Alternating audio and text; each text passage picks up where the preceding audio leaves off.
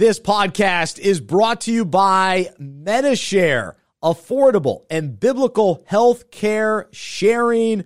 Visit medishare.com slash unpacking it. You deserve affordable, reliable health care.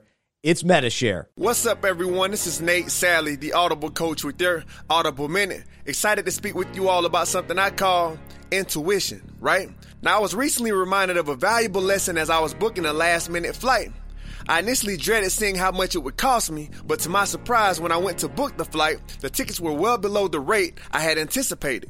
Lucky me, right?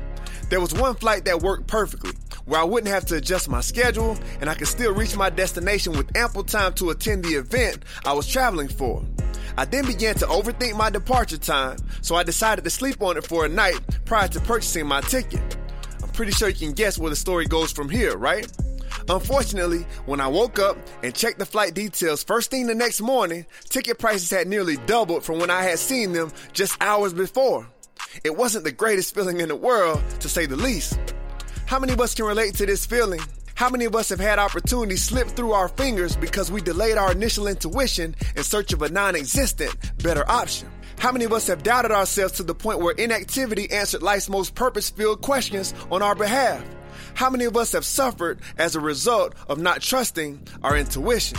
Intuition is defined as the ability to understand something immediately without need for conscious reasoning. So I ask, where has your intuition been trying to lead you? To go for that promotion? To have that tough but much needed conversation with your boss? To take that terrifying yet potentially pivotal chance in your personal or professional life that you've avoided taking for years now? Intuition has proven to be one of life's most dynamic leaders. So wherever it may be, I encourage each of us to become more intentional about trusting our intuition and allowing it to lead us.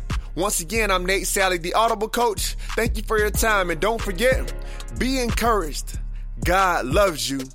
Dream out loud.